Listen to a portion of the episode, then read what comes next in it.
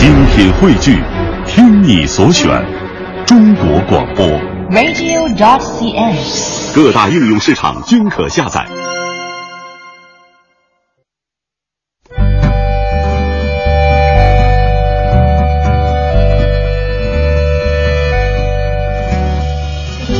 讲述看不见的心灵故事，记录几代人的情感春秋。周一至周五二十一点，我们和您一起重温那些年。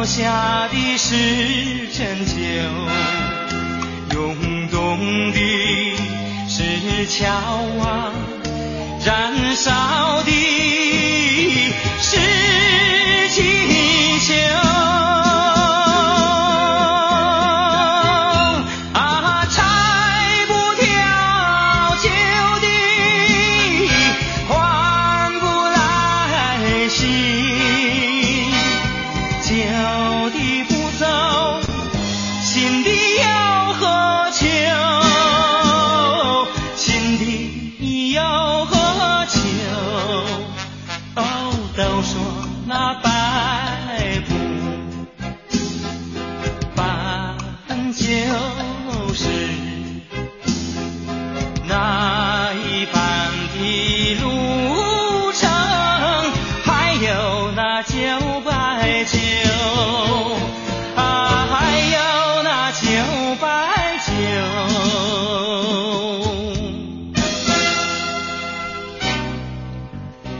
那些年，记录中国人的情感春秋。大家好，我是小婷。大家好，我是刘瑞。嗯，今天这路子听起来完全不对了哈。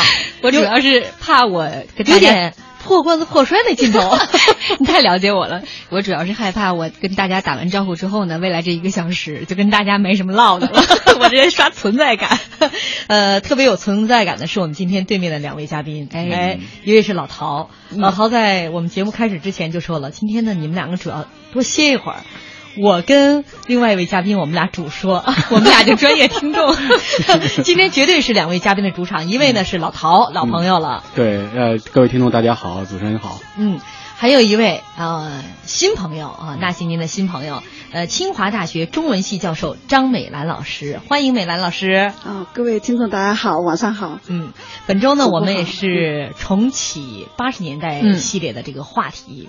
今天晚上我们先从一个大家特别熟悉的事物聊起来。这首歌唱的也有这个味道，半边楼啊，嗯筒子楼。嗯，呃，再跟大家介绍一下我们的互动方式啊。可能我的记忆呢跟各位前辈的记忆稍有偏差，但我相信我们的听众当中一定有很多这个大家是对这个话题非常有共鸣的。您可以在新浪微博检索“经济之声那些年”或者艾特主持人小婷艾特 DJ 林睿。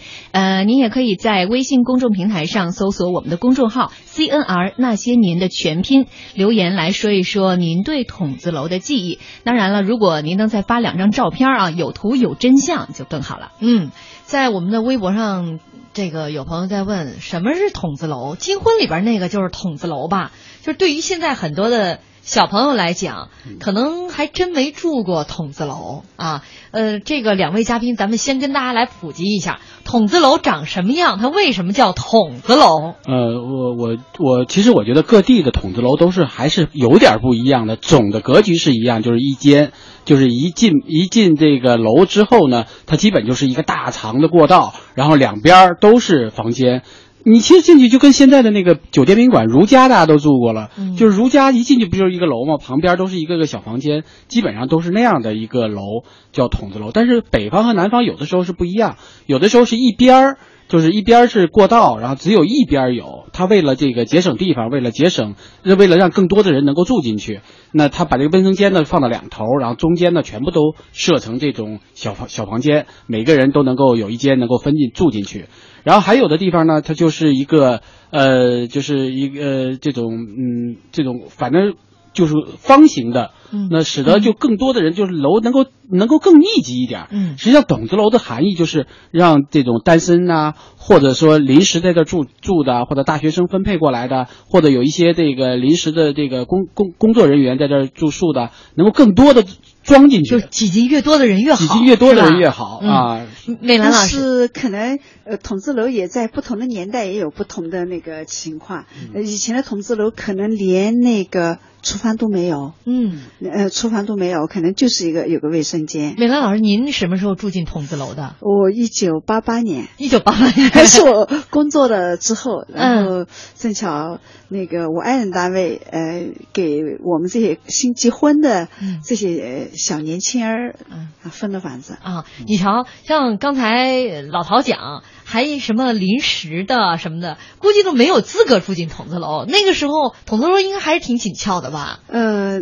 对，应该是挺紧俏的。像我住的那个筒子楼，就是由单位的宿舍临时改的，啊，临时改建的。嗯嗯，什么样的人才能住进筒子楼呢？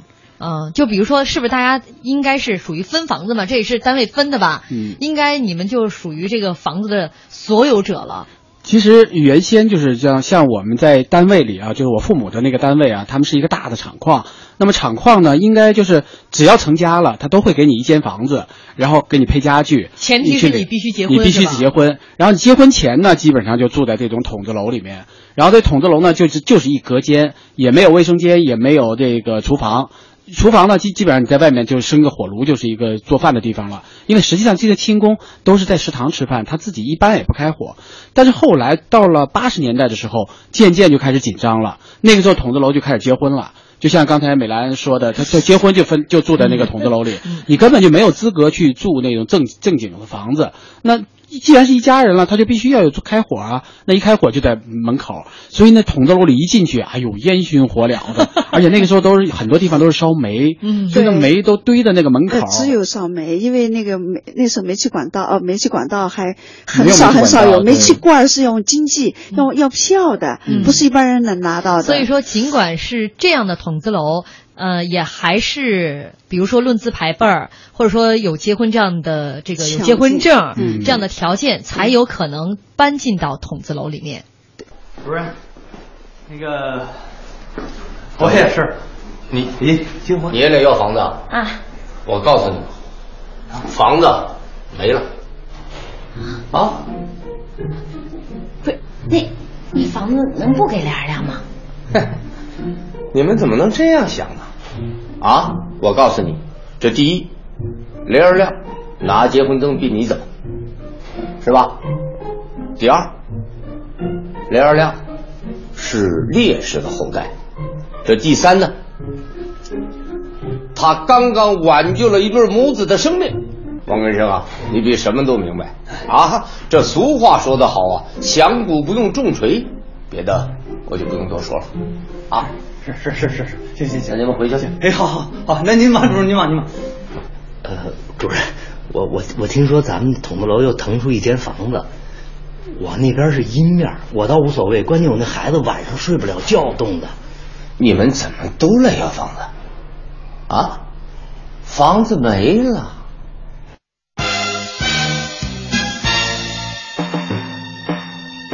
刚刚从这一小段这个电视剧情节当中就能听出来，这个尽管是筒子楼，首先分进去房子紧张，人多房少，分房子很困难，人人都得找这个分房，那是不是房管科的人很很紧俏吧？对啊，你这红牙也都人是吧？都冒冒冒光了。因为我这个觉得嗯，那是手握实权哈，手握实权的，就是为了分一个房子，我有的人就几乎就是就要去跟跟房产科就要打仗似的，那天天就得抱着孩子到他们房产科去闹，因为那个时候房子都是分的，嗯尤其到筒子楼都是年轻人，他马上就面临着说我要生孩子啊，我要我要把这个父母接过来呀、很多都是单身在这儿，结婚，然后生孩子、接父母。如果这个筒子楼没有，你连个安身立命的地方都没有。所以你还你要因为正经分房子，那都是已经老老一代，比如说六十年代、七十年代，他已经把那房子占了。而七十年代文革的时候啊，就基本上不怎么盖房子了。所以一到八十年代，那孩子都长大了，像五六十年代大家生的都要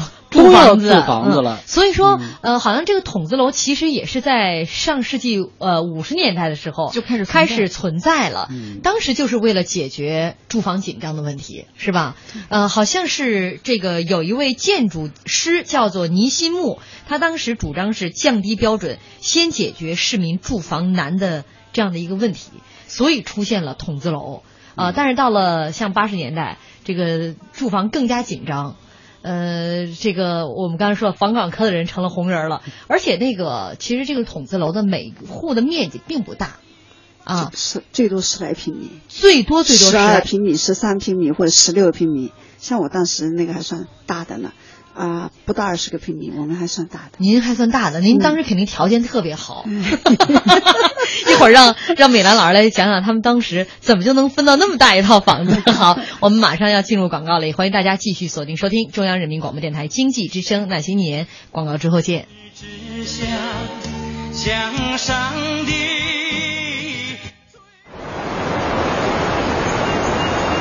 这是一首豪放的歌，大河奔流，波澜壮阔，百折不挠，不畏阻隔。这是一首温柔的歌，小溪潺潺，温和清澈，润物无声，滋润稻禾。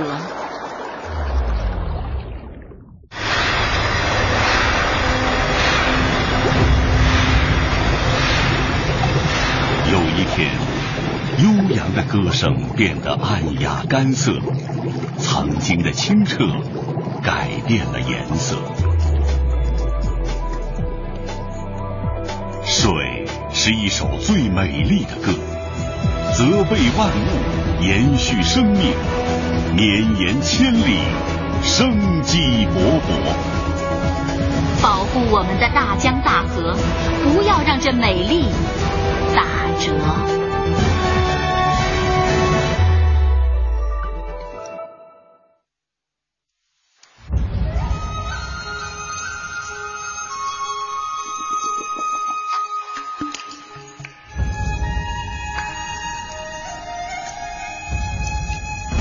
听你我成长，中央人民广播电台经济之声。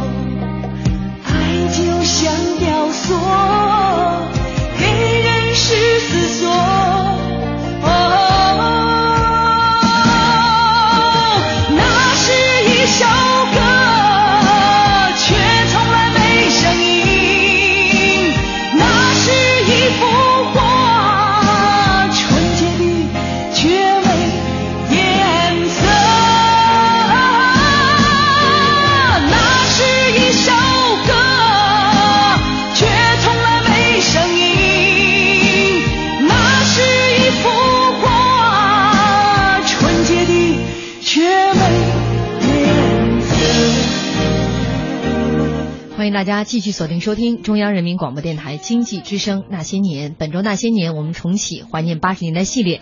今天晚上，我们一起来回忆一个在八十年代哈，呃，很多人都住过的筒子楼。呃，也欢迎大家在新浪微博检索“经济之声那些年”或者艾特主持人小婷，艾特 DJ 林睿。你也可以在我们的微信公众平台寻找我们的账号，那就是 CNR 加上那些年的全拼啊，一起来回忆一下呃八十年代的我们的筒子楼。广告之前，美兰老师这个算是炫了一下富嘛。说对我们一般都是十几平米的筒子楼啊，您当时是比我们大了得有三分之一。大一点点，大一点点一点点，好谦虚啊！您算嘛，十二平米，如果比如小二十平米，咱们算十八平米，那可不算，可不是大了三分之一吗？我这数学这点还能算得过金牛座附体。呃，有朋友问您呢，是因为人口多吗？啊，不是，也是机遇吧。大概是单位里正巧第一批给那个，就是说新结婚的那个小伙子们分那个房子。嗯，我作为家属跟着享跟着享受的。啊，是那个单，因为这个单位是新单位，新单位正巧第一批，大概就是大学生呃结婚。嗯，所以、呃、那个时代给大学生很很抢手啊。美兰是研究生毕业。哦，当时他八八年的时候是研究生毕业，所以说一看我不是我，但不是他分的，不是他分的。啊那个时候男的分，女的分，这是非常重要的。也就是说，就是单位只分给本单位职工，你爱人如果有房子了，本单位是不能给你分房子的。所以当时美兰去了以后，虽然她是研究生，但是其实没沾着什么光，因为不是按她的这个资历来分，按她爱人资历来分，所以二十平米呢是个还小了呢。对，要按美兰这样得四十平米。那您刚拿到手这套房子进去，您什么感觉呀？哎，总要有个窝啊，因为是、嗯、没没有一点兴奋劲儿是吧？嗯，就是有个窝 啊，还当然很幸运，当然很幸运了，就是因为工作工作之后能有一个窝，嗯、可以安身，可以那个，嗯，就属于一个独立的空间嘛。啊，我今天看到一篇回忆录。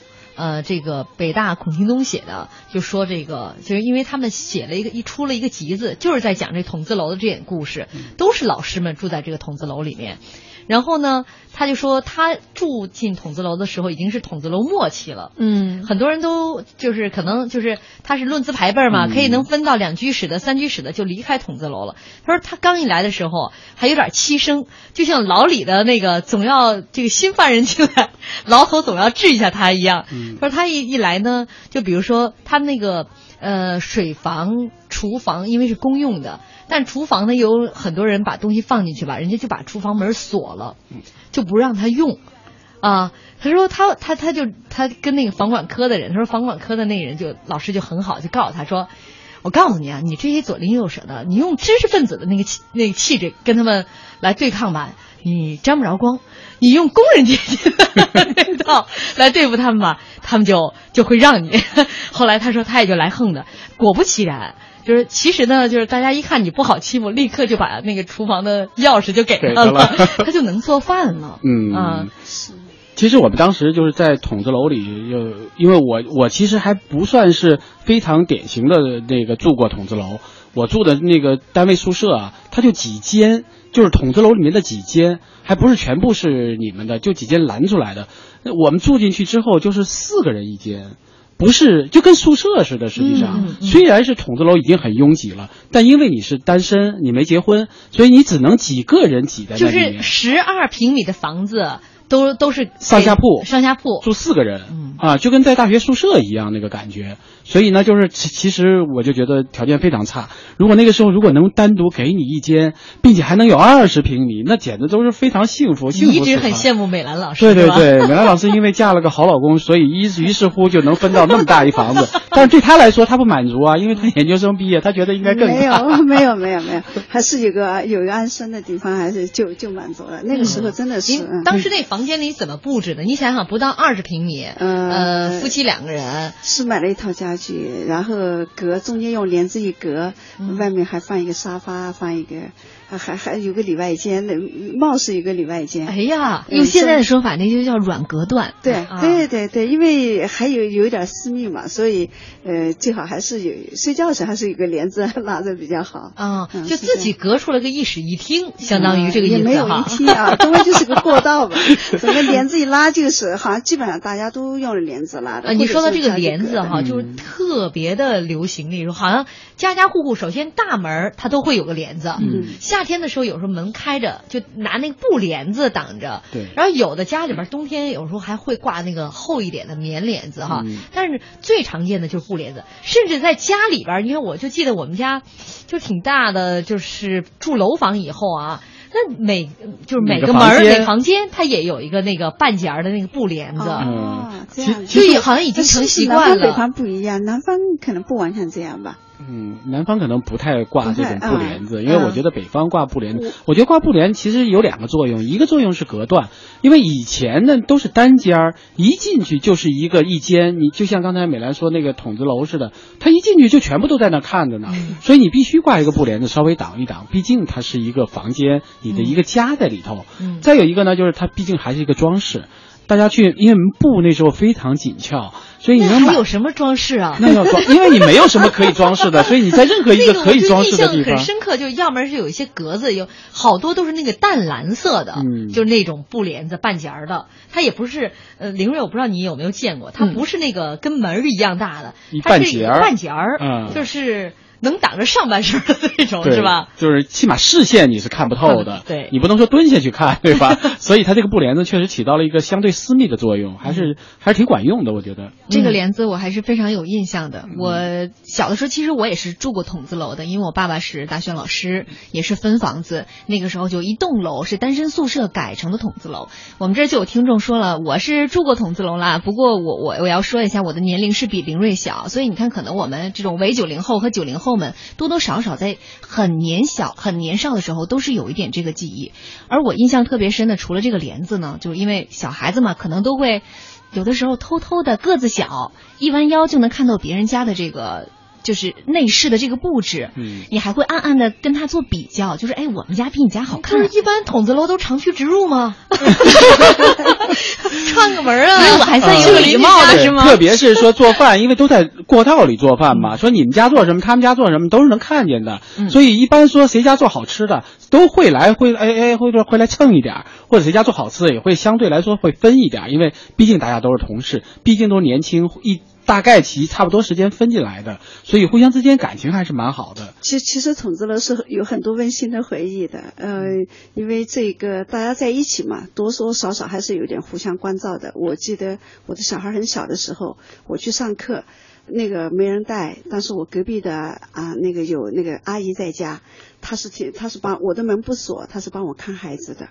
就是我，然后下了课回来，呃，看着孩子还睡着，他也经常去帮我去看门儿，这样的话我就安心我的工作了。嗯就就是，呃，另外我以前是不会烧菜的，但是我那个筒子楼的厨房，我有厨房，我们一家一个厨房，是临时搭的一排厨房，是在后面搭的，呃，好多好会烧菜的人啊、叫我就从中。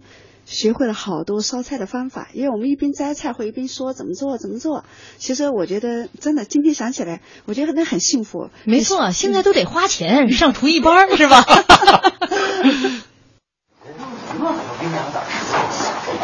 你家里闻到你的闻着味儿。哎，嫂子，哎哎，是吧？这茉莉的味儿。对，回来了。哦，特香。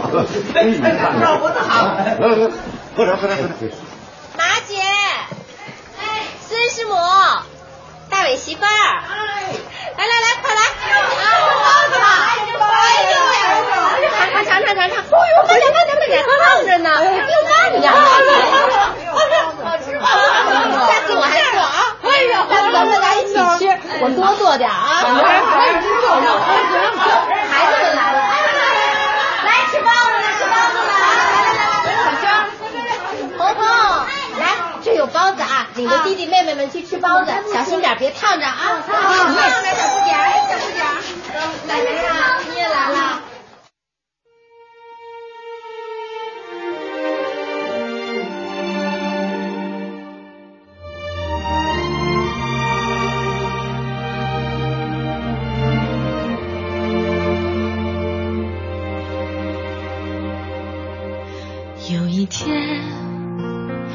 发现自恋资格都已没有，只剩下不知疲倦的肩膀，担负着简单的满足。有一天，开始从平淡日子感受快乐。看到了明明白白的远方，我要的幸福。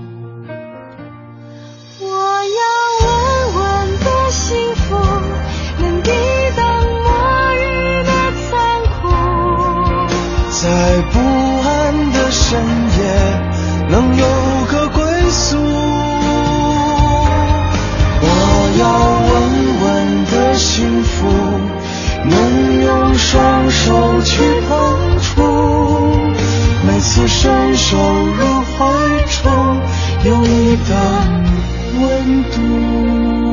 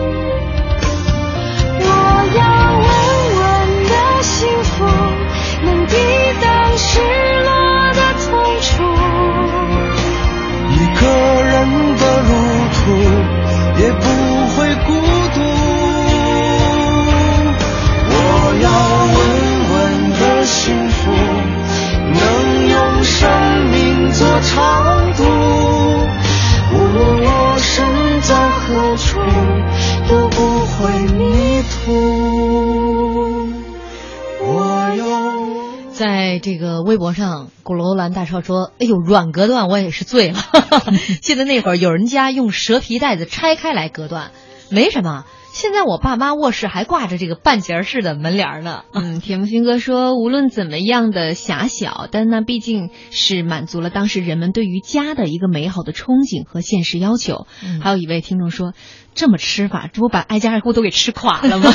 还有朋友说：“天呐，那时候的大学生已经是天之骄子，研究生的话，点儿点儿点儿点儿点儿点儿，大家去想吧。好，我们接下来马上进入广告，也欢迎大家继续锁定收听中央人民广播电台经济之声那些年，广告之后见。交通银行提醒您关注央广财经评论。希望让世界充满活力，创新把一切变得简单，支持助梦想提前到来。交通银行，您的财富管理银行。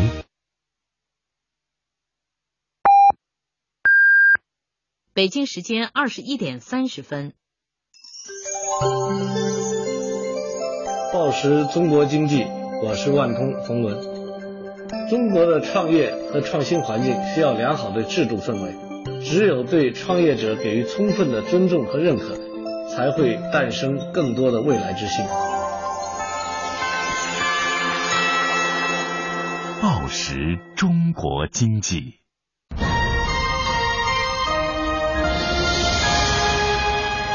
经济之声。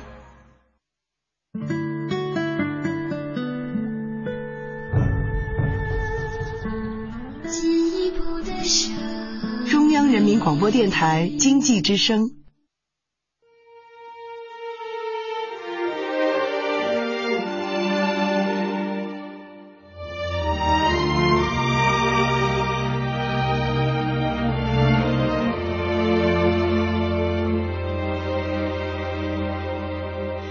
有一天，我发现自恋资格都已没有，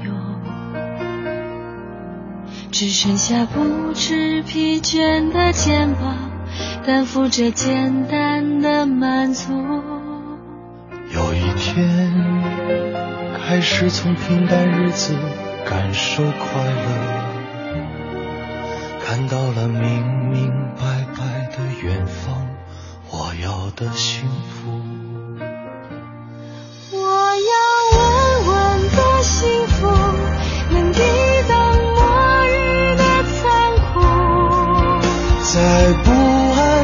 深夜能有个归宿。我要稳稳的幸福，能用双手去碰触。每次伸手入怀中，有你的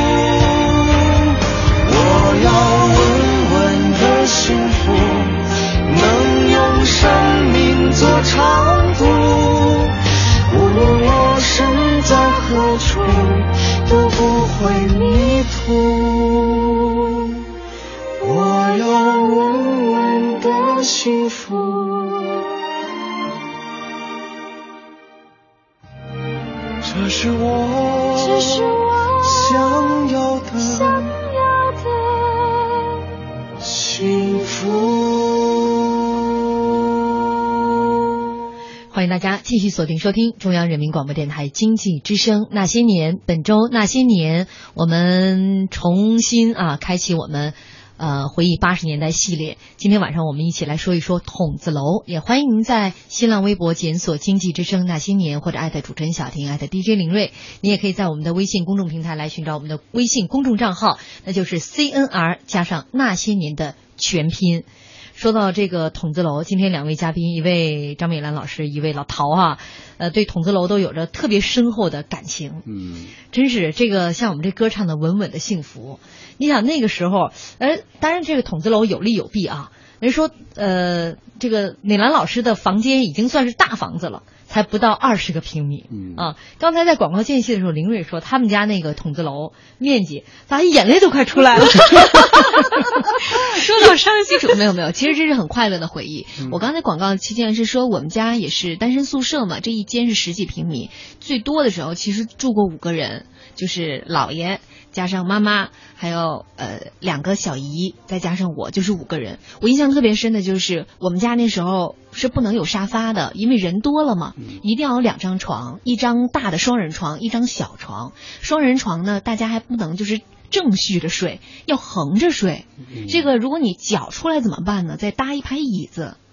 就就老陶满眼的怜爱，孩子你是怎么长这么大的？呃其实我其实我自己也是比较拥挤的状态下长大的，因为我们那个地方虽然是我们那个是厂矿的宿舍，那个宿舍楼呢，因为我不是筒子楼，它是宿舍楼。结婚了以后呢，有一间，当时我父母呢带着我们三个孩子。我印象当中，我很小的时候就是在一间房子里面长大的，因为它那个是苏苏联援建的那个厂，所以它那个宿舍楼啊，基本上就是呃那个宿舍非常好，实际上，但是呢装的人非常多，比如说四它是四居室一套，但这四居室要住三家人家或者四家人家，也就是一一家人家一间。后来就是我印象当中，可能大概我上。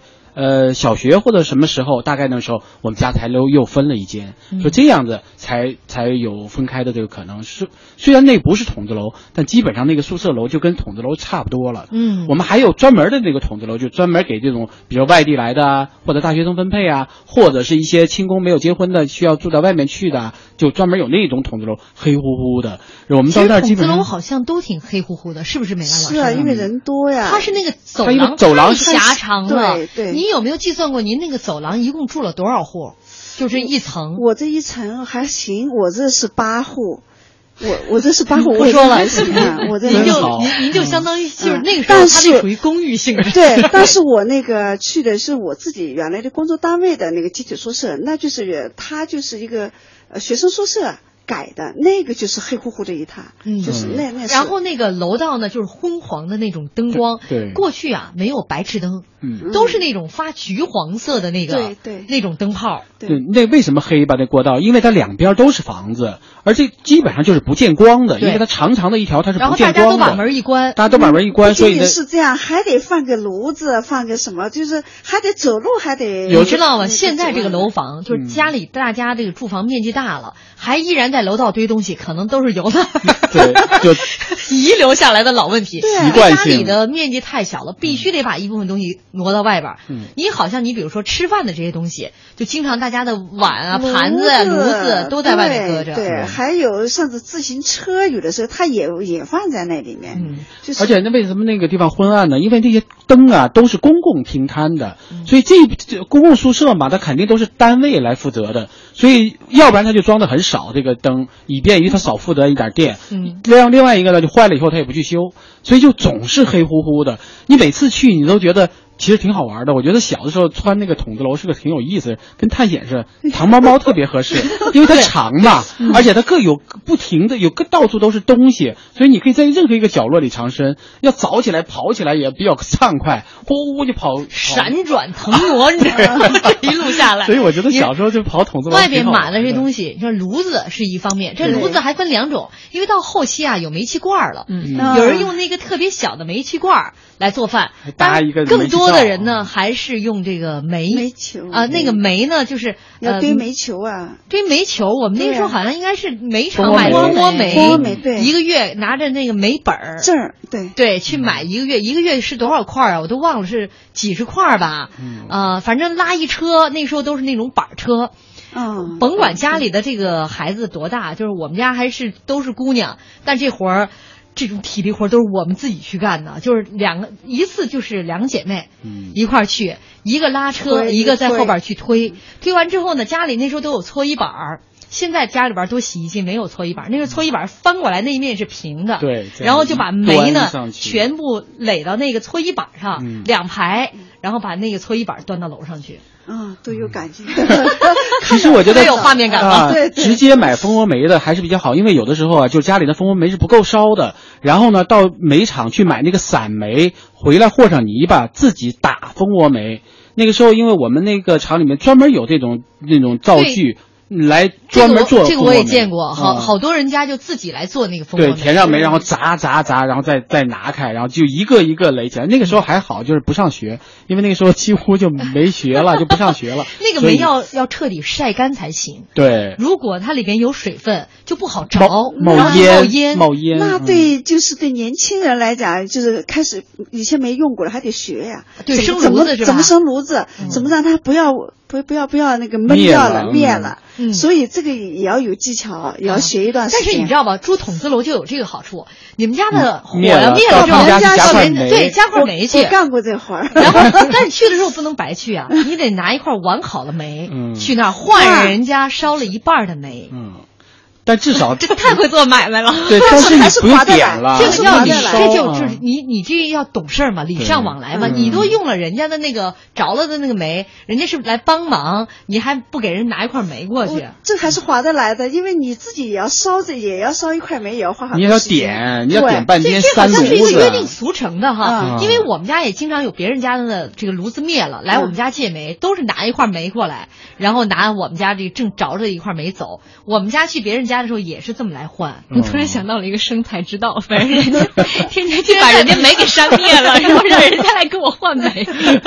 我特别庆幸我出生在一个有煤气罐的年代。好多人家那个其实煤炉子一般都是放在家里的。嗯对啊，因为煤炉子它有一个好处，就是比如冬天它能够取取暖嗯家里有一个烟囱，那个烟囱呢，就是经常在窗户上哈挖一个洞打个洞，嗯把那个烟囱那那个那一头一拐弯给弄出去，然后然后呢，那炉子呢点着的过程当中还可以烧水，因为烧水一个是闷啊、一个就是可以节约这种能源，另外一个烧的水一家人都可以用，嗯。而且后期呢，就因为北呃北方我们那个地方因为还没有暖气，当时因为是在呃黄河以南嘛，所以那个时候就烧水以后就发现这个水因为老烧老烧也也浪费啊，就接管子用这个蒸汽啊来通当暖气使。哦啊，就把这个管子给在各个家各个房间都给它，嗯，给它给它焊在一起，然后就可以当就是当暖气这么用，烧出来的那个热气不是蒸嘛，它不是通过管子一一走，太幸福了啊！这个还是智慧啊！啊，这是我小时候根本没有过过有暖气的生活啊。是，所以就这就这个生活的智慧，逼着你什么都能学会。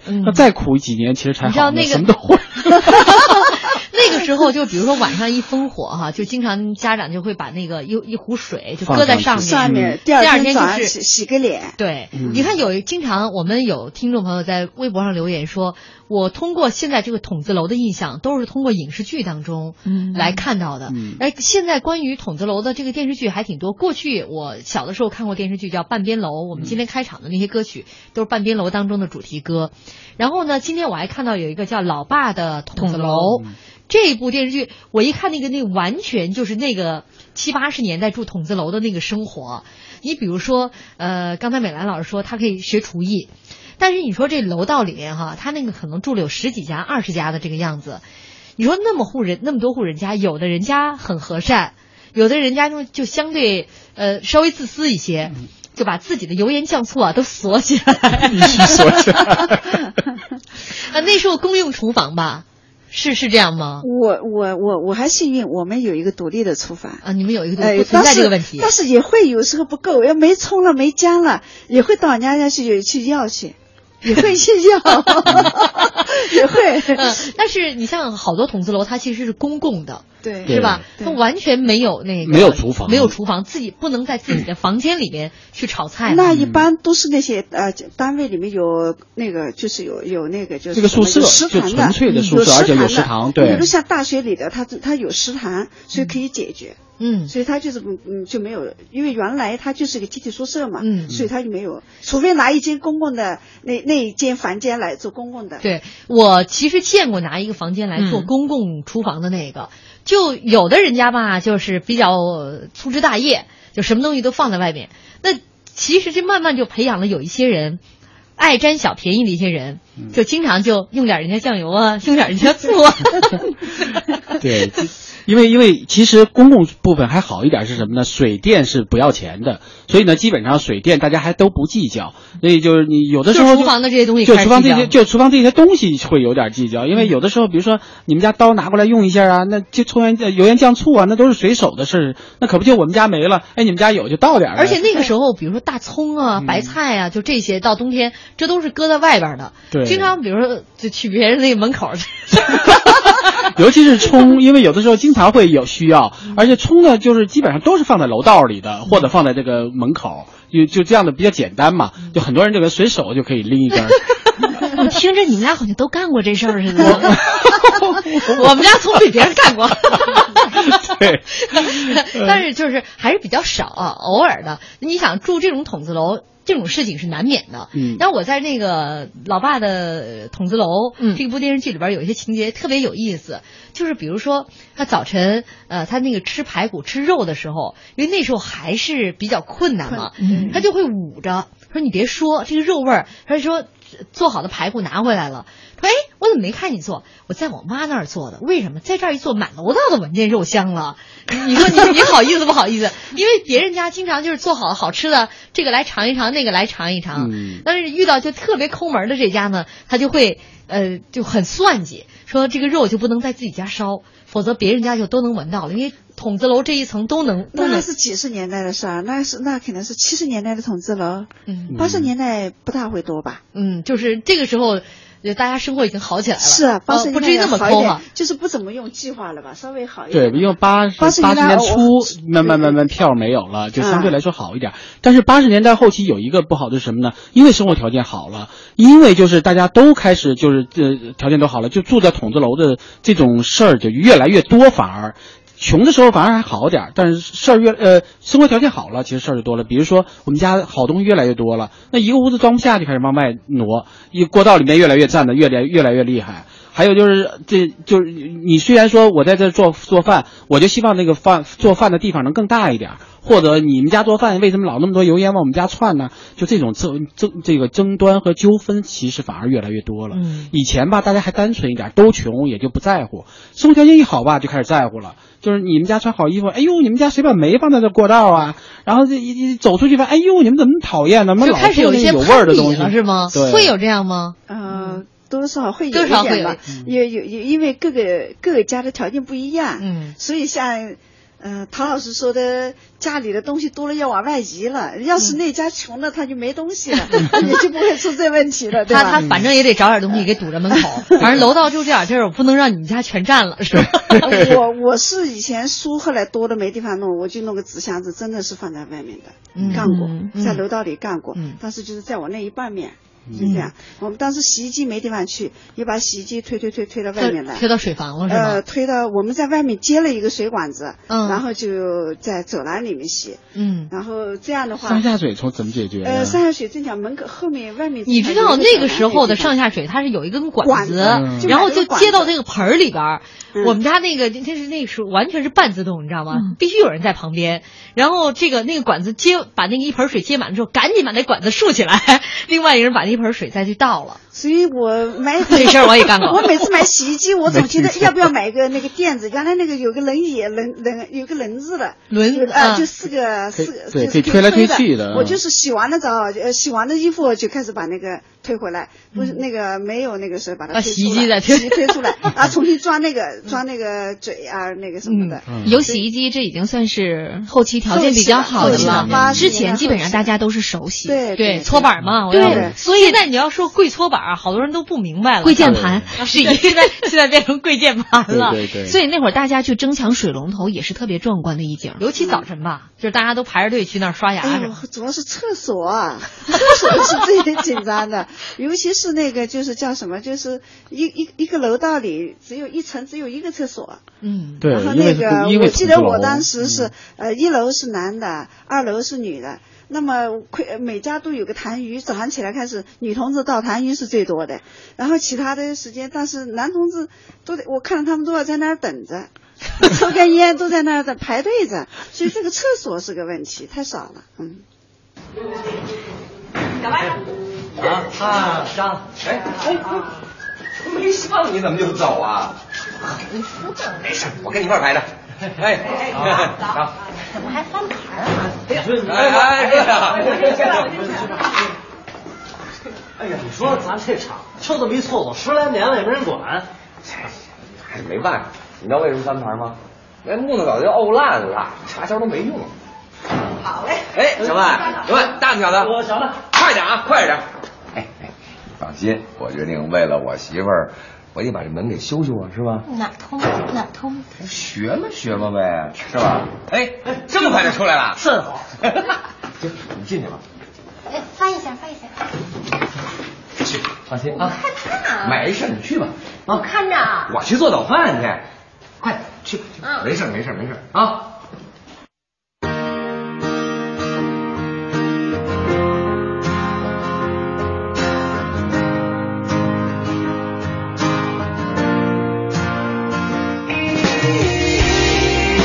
刚刚放的那一小段录音，就是电视剧当中筒子楼大家排队上厕所的这个情景。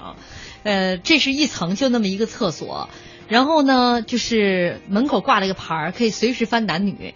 大家都在早上都挤着都排队，女的进去就翻成女，女的一出来该男的男就翻成男。我印象很深刻，小的时候我们我看西安好像举办了一次那个笑话大赛。夺得冠军的那个人讲的笑话就是排队上厕所的故事，因为厕所太紧张了。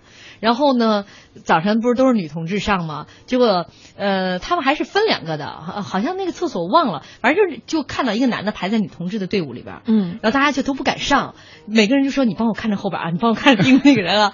最后前面就剩两三个女的时候，就根本就不敢上了，大家就就让那男的，那男的就喊了一声妈倒泥了。印象非常深刻，这挺像黄牛倒号的。这由此就是生活的一个侧面啊。筒子楼就是有一点，就像美兰老师讲的，厕所太困难了。啊啊，这个还除了上厕所之外，还有打扫厕所，这也是个问题。是你们打扫吗？嗯，你自己在那儿用的，你你这没有工人啊。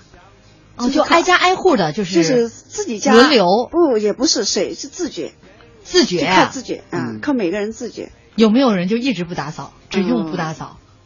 大概也会，就大概也会去，因为脚站不住，他还是是 还是要会清理一下。天哪，不能再说。画面太难以想象。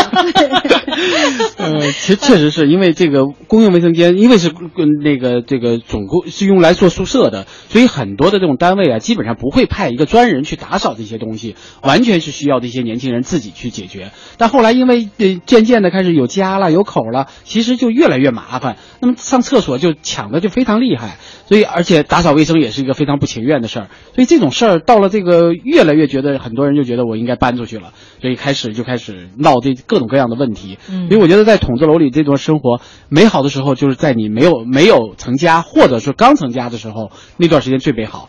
一旦是有孩子，一旦开始生活条件好了，那筒子楼简直就觉得是一个噩梦了。哦，当然你也不能完，也不能完全这么说，因为孩子有那么多孩子在一起生活、娱乐，这样的还是也也挺美好的回忆的。没错嗯，呃，咱们说到这个筒子楼，它有有利有弊嘛。可能最大的好处就是这个人情味儿特浓，嗯邻里关系哈。如果说大家都投脾气，那就是现在的朋友圈嘛。你说我们现在 翻个这个几个城区去找你的要好的朋友，给自己的孩子去找伴儿，可是那个时候天然的，天然的，真的是天然的。一个嗯筒子楼里边这一层，就是可能很多人年龄相当，哎，孩子也差不多大。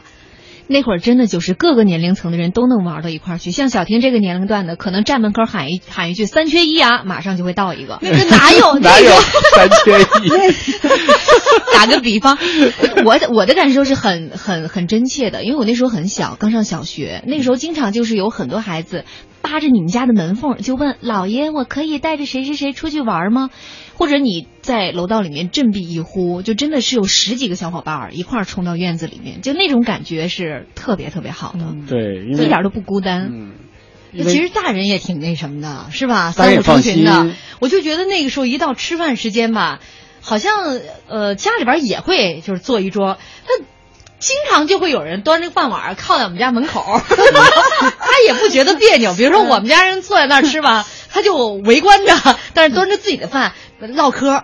呃跟我妈就聊啊什么的，那你然后有是不是还得客套两句来加两口？不用，不用客套。对有人说，哎，我们家今天这个面条特好吃，呃让谁谁谁，就比如像让小婷去到我们家去盛一碗去，就是啊就是这个这个有这个有，对真就是这么融洽的一个关系，而且那个时候我们这楼上楼下的关系都很好，也不是说仅仅就这一层，嗯是这这这个楼的关系都很好。对，因为因为大家要不然就是一个单位的，要不然就大概共同时前后左右进来的，那么所以就互相之间都有很多的共同语言，所以一旦说住在这么近的状态下，互相之间这种交往的可能性就非常大，所以感情都会非常深，倒是挺好玩的一个一个。那也有也有可能就是呃，这个也没有什么隐私，是吧？那那个时候你就不存在说要去相亲，要跑到外面去相亲。你敢说你们家又开始准备相亲了？那无数的人会给你介绍，而且很多都是同呃就是同一个单位，年龄又都相当，所以那个时候真的很很容易解决，我觉得。有的时候你可能经常发现，你头一天晚上跟家里人说的话，第二天有人就会跟你聊起这个话茬儿，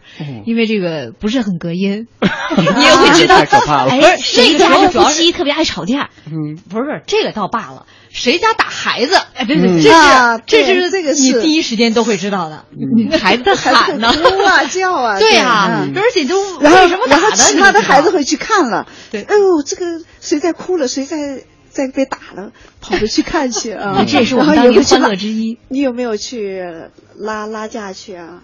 或者去？我去看过热闹，但我没拉过架，没有不敢。那献同情去啊？献献同情有没有？呃，其实没有，就有点幸灾乐祸的回家跑跟妈妈说：“妈妈，谁谁谁挨打了呢？” 但其实吧，就是边听别人家孩子挨打，其还是挺心有余悸的。对就是那个永远就是，哎呀，幸亏没发生在我的身上。我们俩一块儿干的，幸亏我没被发现。当时孩子们之间也会互相拼啊、攀比啊，比如说这家孩子啊弹弹钢琴，或者那家孩子弹弹什么吉他啊什么的。这哎呦，那个时候就怕考试完之后家长互相串门儿，嗯，问你们家孩子这成绩怎么样，是吧？那个时候是正儿八经有排名的。现在成绩都成隐私了，你知道吗？对，现在都不排名了，只有公那个成绩单上只有你的名字在那上面，你看不到别的人，相对好点儿。但是那个时候就基本上，因为八十年代也就开始有这种呃呃高考的这个压力越来越大了，其实升学的压力也就开始显现了。但那个时候好就好在孩子多，考上大学的还是少数，所以你就算是考得不好，大家也不觉得有什么那么大的压力。嗯不像现在，你说你就一个孩子，然后你还考不好，那就等着挨打吧。哎呦，我们多么温馨的话题，怎么以挨打要结束？说到这个筒子楼啊，咱们最后一个问题啊，呃，美兰老师，您大概是什么时候离开筒子楼的？我十年之后，我大概到一九九八九九年，九哦九九八年底啊。嗯嗯，十年的感情，十年的感情啊。嗯，老陶呢？呃，我是我是基本上九二年就离开筒子楼了，就嗯就没再住在这种，呃，单位宿舍的这样的一个筒子楼了。嗯。所以我我我的我的这个时间还比较短一些，嗯。只是我觉得我相对来说童年的时候，其实在筒子楼里玩的玩耍的这个记忆特别深。所以这个一说到这个特别温馨的，这美兰老师毕竟情感比较深厚哈，十年。是。啊，我们简单看一看大家的一些留言吧。呃，这个叫城住坏空，他说那个房子特别高，他就记得哈，说我结婚的时候在里面加了一个隔断，弄成两层，楼上床铺睡觉，楼下成了厅，很温馨的，在楼道里做饭，公用厕所，我每个月用盐酸去打扫一次。哇，他这直接隔成一个 loft，是吧？对隔成了一个小跃层。哎呦，那这个这个跃层这怎么搭起来的？能有那么高吗？不是，有那么高你搭是可以能搭的，我的那房子就可以那么高。找泥瓦工，嗯，这怎么还搭呀？我觉得有模特，要模特。哦，他是二零零一年在北京阜成门的筒子楼，十五平方米。那三年后搬进了买的公寓楼，现在那个筒子楼还在那儿呢，弟弟住。还有蓝调说，我上小学三年级的时候，一九九三年，我去过我一同学家，当时他们家是一张上下铺，下铺晚上搭个板子，爸爸妈妈睡，然后就是一张特别小的桌子靠着墙，当时觉得很有趣。现在回想一下，他们家估计都不到六个平米。哎呦，微博上还有四哥，他说小时候一家四口挤在十几平方米的房间里面，厨房、卫生间都是公用，但每天都是和小伙伴们穿家过户的玩耍，就像生活在一个大家庭里面一样，没错，是特别温馨，就像一个大家庭一样。这个筒子楼现在已经越来越多淡出我们的这个视线了。嗯但是今天我们一个小时的回忆似乎都还不够，嗯承载的都是满满的温馨。呃，和这种温暖和感动，嗯，这种温暖在未来几天才会拆了，拆了，建了楼房了。我的那个同志都后来给好了我们明天再见。